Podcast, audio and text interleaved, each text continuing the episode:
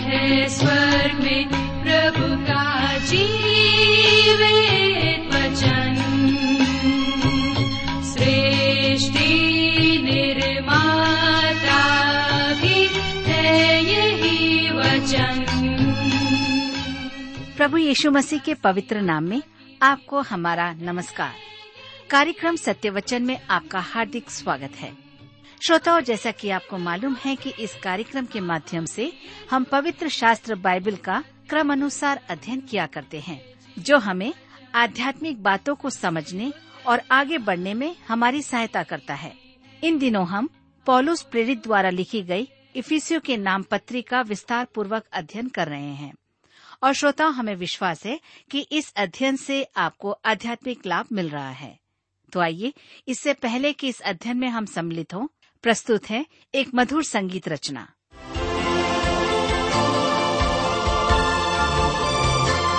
सारी सृष्टि के मालिक तुम ही हो, सारी सृष्टि के रक्षक तुम ही हो, करते हैं तुझको सादर प्रणाम, गाते हैं तेरे ही गुणगान। सारी सृष्टि के मालिक तुम ही हो, सारी सृष्टि के रक्षक तुम ही हो,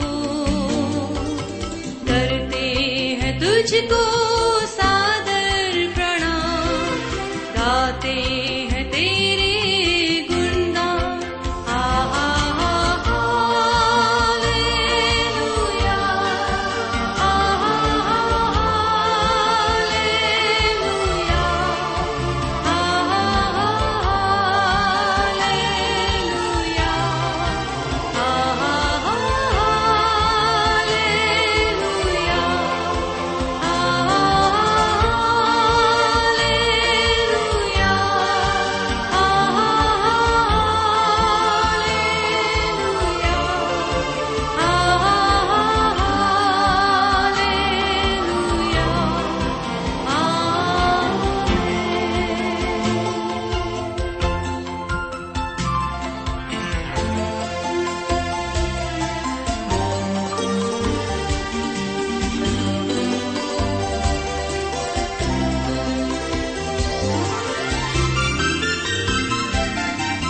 सारी सृष्टि को तेरा सहारा, सारे संकट से हमको बचाना, तेरे हाथों में जीवन हमारा है, अपनी राह पर हमको चलाना।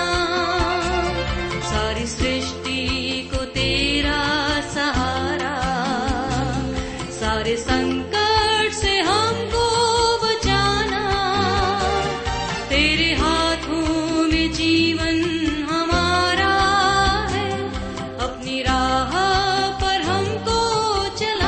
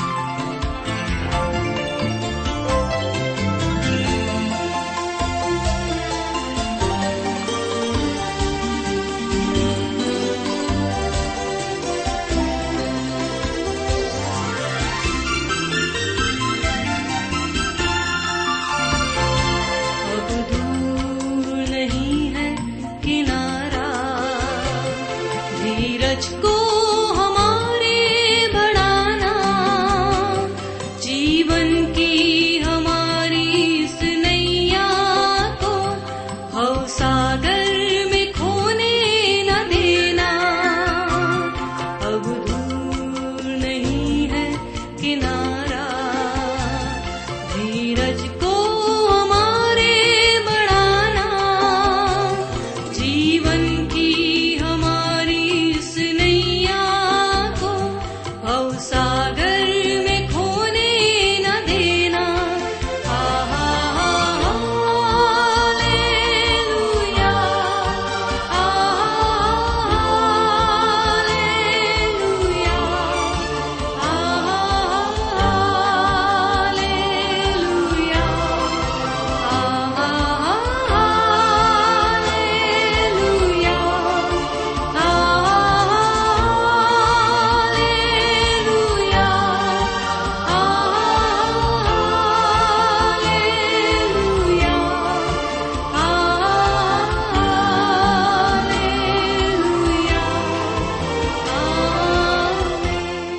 प्रिय मित्र, प्रभु यीशु के पवित्र और सामर्थी नाम में आप सबको मेरा नमस्कार। मैं आशा करता हूं कि आप सब कुशल पूर्वक हैं और परमेश्वर की निकटता में रहते हुए परिवार के साथ आनंदित हैं। और फिर से आज परमेश्वर के वचन में से सुनने और सीखने के लिए तैयार बैठे हैं।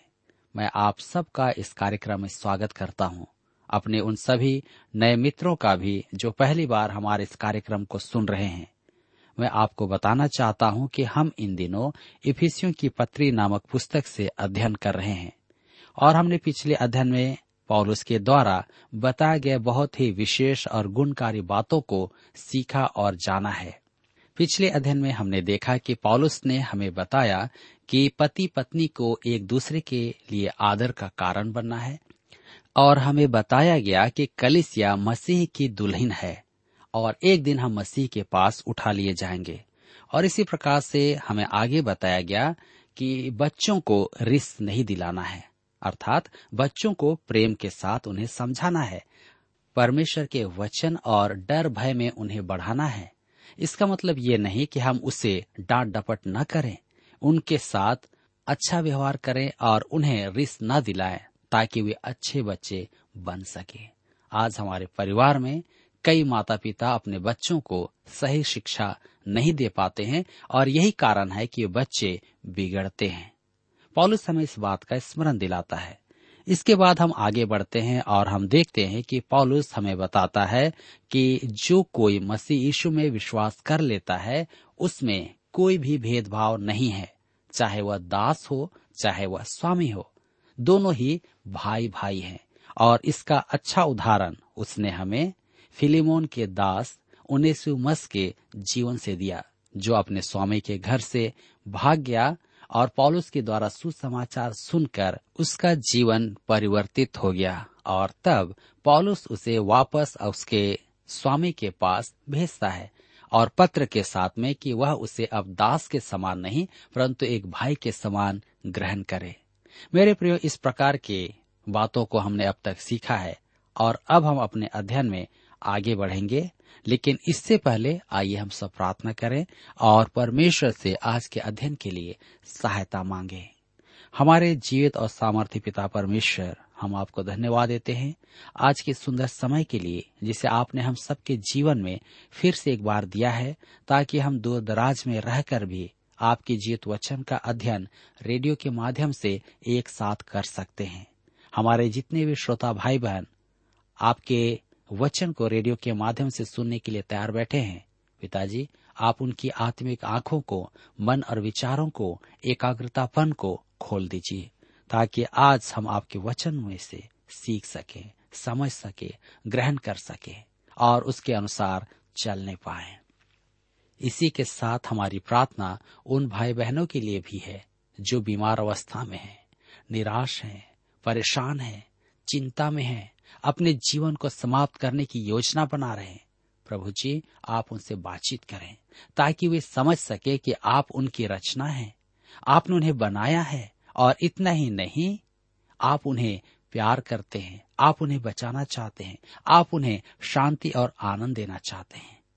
आज वे इस बात को समझने पाए ऐसा अनुग्रह प्रदान करें। धन्यवाद के साथ प्रार्थना यीशु के नाम से मांगते हैं, आमीन। मित्रों, आइए आप मेरे साथ अब इफिसियों के पत्री को खोल लीजिए, 6 अध्याय उसका 10 पद। इफिसियों के पत्री 6 अध्याय उसका 10 पद, जहाँ पर लिखा है, इसलिए प्रभु में और उसकी शक्ति के प्रभाव में बलवंत बनो।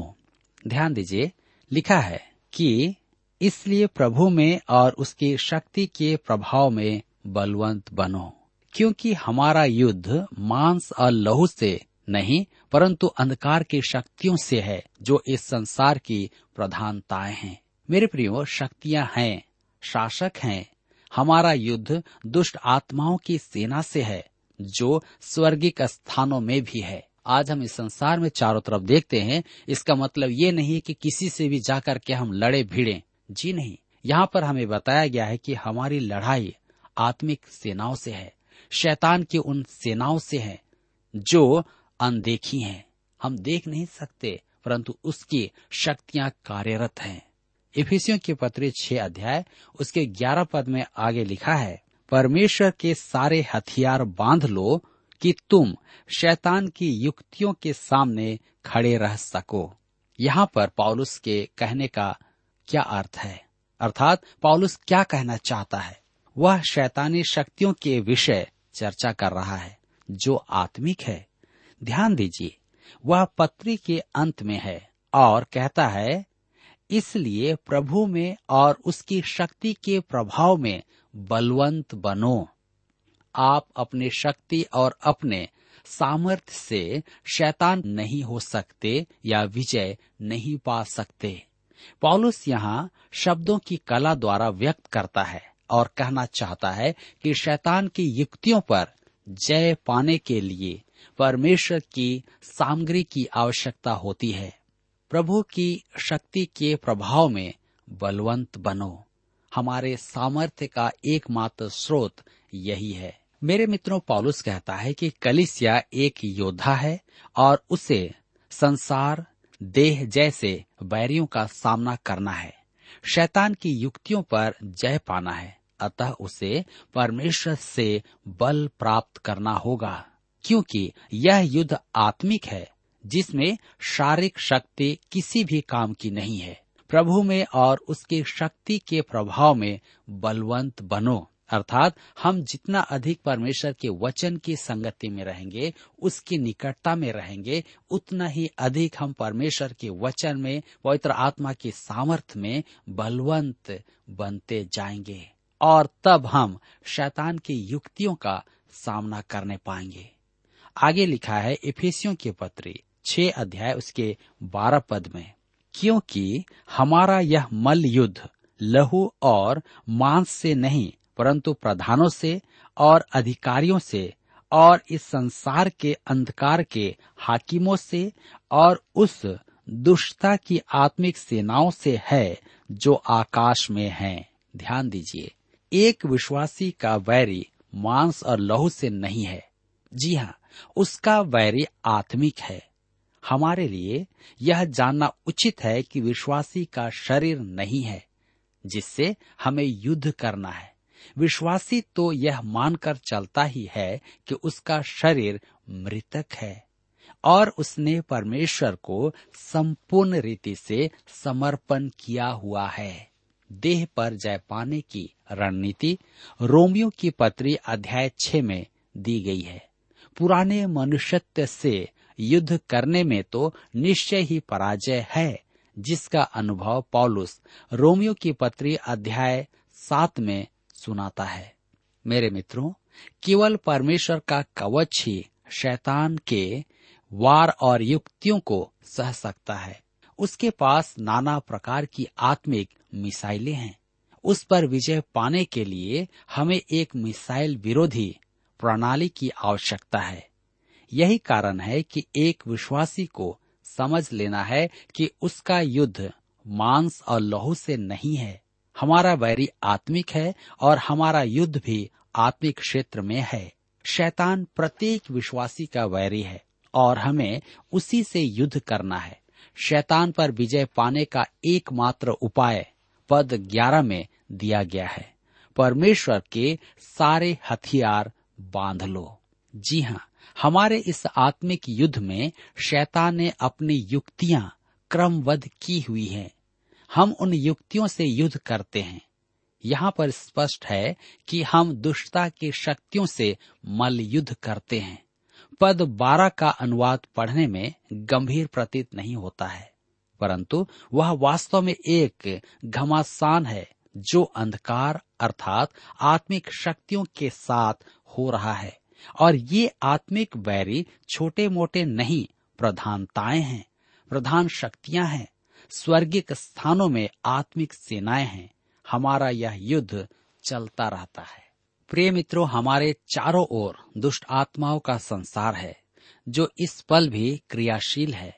यदि मैं अपनी जवानी में यही बात कहता तो बहुत लोग विश्वास नहीं करते, वरन एक महिला ने तो कह भी दिया था, आप तो वास्तव में भूत प्रेत को मानने वाले लगते हैं।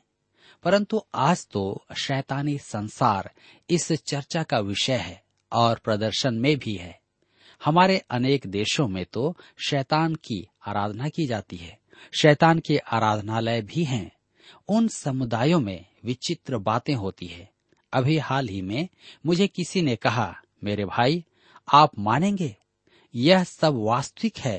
कौन कहता है कि यह सब वास्तविक नहीं है? अपनी आंखें खोलकर देखें, आपके चारों ओर क्या हो रहा है। प्रेत सिद्धियों की ही बहुतायत देखने को मिलेगी। संसार में दुष्टता की शक्तियां काम कर रही हैं। वे कलीसिया के विरुद्ध, विश्वासी के विरुद्ध, परमेश्वर के विरुद्ध, प्रभु यीशु के विरुद्ध पूरे जोर शोर से काम में लगी है। इसे अनदेखा आप न करें। यह सच है, हमारी शक्ति इसके जोड़ की नहीं है। आत्मिक बैरी पर विजय पाने का तथ्य दानियल की पुस्तक अध्याय 10 में प्रकट है। दानियल प्रार्थना कर रहा था और उसे उत्तर नहीं मिल रहा था। उसने 3 सप्ताह प्रार्थना की। दानियल की पुस्तक 10 अध्याय उसके 2 और 3 पद में लिखा है, उन दिनों मैं दानियल 3 सप्ताह तक शोक करता रहा। उन 3 सप्ताहों के पूरे होने तक मैंने न तो स्वादिष्ट भोजन किया और न मांस या दाख मधु अपने मुंह में रखा और न अपनी देह में कुछ तेल लगाया। अंत में स्वर्गदूत उसके पास आया और उसकी देह को छूकर कहा, हे दानियल, हे अति प्रिय पुरुष, जो वचन मैं तुझसे कहता हूँ उसे समझ ले और सीधा खड़ा हो जा, क्योंकि मैं अभी तेरे पास भेजा गया हूँ। जब उसने यह वचन मुझसे कहा तब मैं खड़ा तो हो गया, परंतु थरथराता रहा। अब दानियल उससे पूछ सकता था, तू अब तक कहाँ था? अब सुनिए उसने क्या कहा। दानियल की पुस्तक 10 अध्याय उसके 13 पद में, फारस के राज्य का प्रधान 21 दिन तक मेरा सामना किए रहा, परंतु मिकाएल जो मुख्य प्रधानों में से है वह मेरी सहायता के लिए आया। वह शैतान के दूत से लड़ रहा था। उसे अपनी सहायता के लिए सैन्य बल की आवश्यकता पड़ी। यह आत्मिक युद्ध है और आज भी चल रहा है, जिसमें हम संघर्षरत हैं। मेरे प्रियो, कई बार हम इन सारी बातों को नहीं देख पाते हैं और कई बार हम विश्वास नहीं करते हैं, लेकिन सच तो यही है कि जब आप परमेश्वर के निकटता में समय व्यतीत करते हैं, उसकी संगति में बढ़ते जाते हैं, तो आपके विरोध में शैतान अपनी सेना लगा देता है। आत्मिक ताकतें आपको परेशान करने लगती हैं, जो अंधकार की शक्तियां हैं। हम पहले देख चुके हैं कि यह सेना सुव्यवस्थित है। अधिकार वे दुष्ट आत्माएं हैं जो संसार के सब देशों पर दृष्टि रखती हैं। वे संभवतः सेना में जनरल के पद के समान हैं। शक्तियां वे दुष्ट आत्माएं हैं जो मनुष्य को ग्रस्त करना चाहती हैं। अंधकार के हाकिम वे दुष्ट आत्माएं हैं जिनके पास शैतान के सांसारिक कामों का उत्तरदायित्व है, और तब दुष्टता की आत्मिक सेनाओं से है जो आकाश में है। ये वे दुष्ट आत्माएं हैं जिनके पास धर्म का काम है। मेरे मित्रों, शैतान के पास सुव्यवस्थित तंत्र है।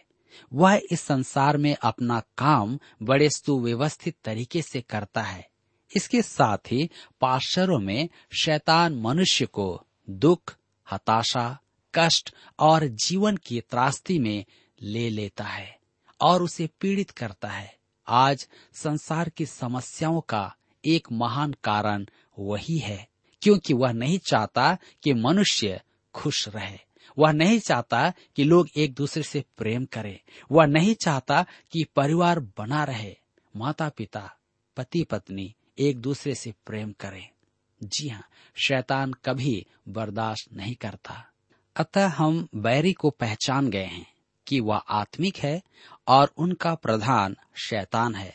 अब हमें युद्ध क्षेत्र को देखना है। मेरे विचार में कलीसिया इस आत्मिक युद्ध को अब देख नहीं पा रही है। हम सोचते हैं कि हमारा आराधनालय अति सुंदर है और लोग आकर्षित हो रहे हैं तथा हमारे पास बहुत पैसा भी है, तो सब ठीक है। कलीसिया का युद्ध क्षेत्र आर्थिक क्षेत्र नहीं है। मैं कहता हूं कि एक आर्थिक रूप से स्थिर कलीसिया यदि ऋण के बोझ में दब जाए तो कोई गंभीर समस्या अवश्य है। इसका अर्थ है कि आत्मिक युद्ध में वह कलीसिया घर कर गई है। अब उनके लिए एक प्रश्न है, क्या उसके सदस्य मसीह में दृढ़ हैं? क्या वहां परमेश्वर के वचन की शिक्षा दी जाती है? क्या सदस्यों में प्रेम और सहयोग की आत्मा है? क्या पीठ पीछे बुराई में कमी आई है?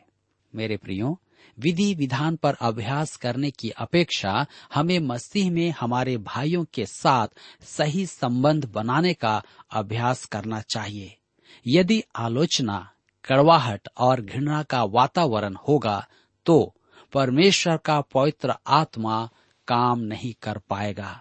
कलीसियाएं सदस्यों की संख्या, उनके प्रभु के निमित्त निर्णय आदि पर गौरव करती है, परंतु 2 वर्ष बाद जब उन मन फिराने वालों को आप देखें तो वे वहां नहीं हैं। हम आज चल रहे हैं, आत्मिक युद्ध से अनभिज्ञ हैं। हम समझ नहीं पा रहे हैं कि हमें परमेश्वर के वचन में दृढ़ रहना है। यह शैतान की युक्ति ही तो है कि हम मनुष्य अंधा होकर हर प्रकार की पूजा विधियों, विचारों, झूठे विश्वास आदि में उलझे रहें। इसका परिणाम यह होता है कि परमेश्वर का वचन वहां अपना महत्व खो देता है। यह शैतान और उसकी सेना का काम है। वे ही हमारे बैरी हैं। आज जब हम अलग अलग कलीसियाओं को देखते हैं तो हम पाते हैं कि उनकी कलीसिया में बहुत सारी समस्याएं हैं।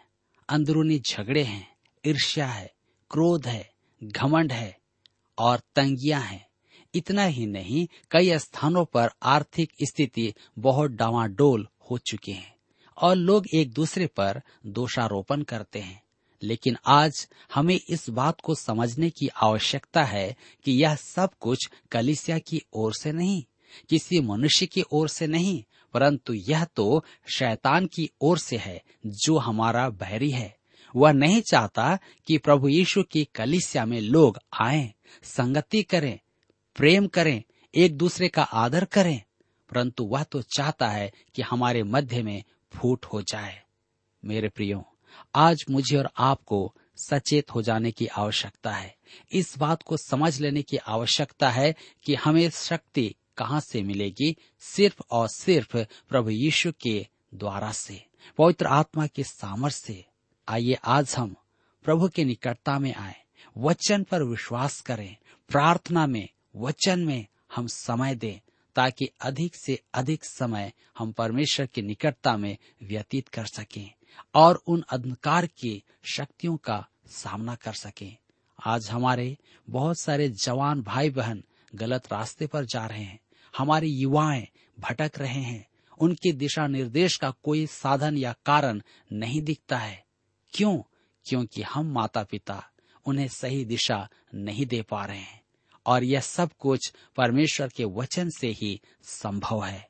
जिस प्रकार से हम नीति वचन की पुस्तक में पढ़ते हैं, जहाँ पर सुलेमान राजा कहता है कि बुद्धि का आरंभ परमेश्वर का भय मानना है। मेरे प्रियो, आज हमारे अध्ययन का समय यहाँ पर समाप्त होता है, परंतु मैं आशा करता हूँ कि आज के इस अध्ययन के द्वारा आप अवश्य ही इस बात को जान गए हैं कि हमारा इस संसार में रहना आसान नहीं है, परंतु हमें इस संसार में उन अंधकार के हाकिमों से, उन आत्माओं से, शैतान की सेनाओं से युद्ध करना है, और यह ताकत हमें सिर्फ परमेश्वर के द्वारा ही प्राप्त होता है।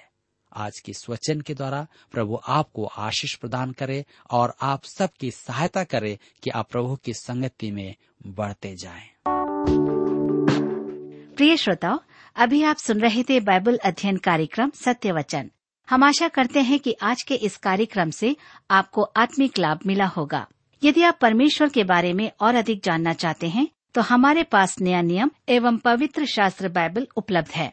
इन्हें प्राप्त करने के लिए आप हमें इस पते पर लिख सकते हैं। कार्यक्रम Satyavachan TWR post box number 4310 नई दिल्ली 110019। पता एक बार फिर सुन लीजिए। कार्यक्रम Satyavachan TWR post box number 4310 new Delhi 110019। और हाँ श्रोताओं, याद रखें कि पत्र लिखते समय आपका नाम और पता साफ साफ लिखा होना चाहिए। इसके अलावा आप हमसे टेलीफोन के माध्यम से भी बातचीत कर सकते हैं, जिसमें हमारे काउंसलर या सलाहकार आपको सलाह देंगे। तो नोट कीजिए, हमारा मोबाइल नंबर 9958820414। याद रखें 9958820414। और हमारा दूसरा नंबर है 09651433397। याद रहे 09651433397। इसके अलावा आप हमसे ईमेल के द्वारा भी संपर्क कर सकते हैं। हमारा ईमेल आईडी है hinditb@twr.in hinditb@twr.in। और अब इसी के साथ हमारे कार्यक्रम का समय यहीं पर समाप्त होता है। अगले कार्यक्रम में आपसे फिर मुलाकात होगी। तब तक के लिए हमें आज्ञा दीजिए। नमस्कार। आओ यीशु के गुण गाओ, आओ परमपिता।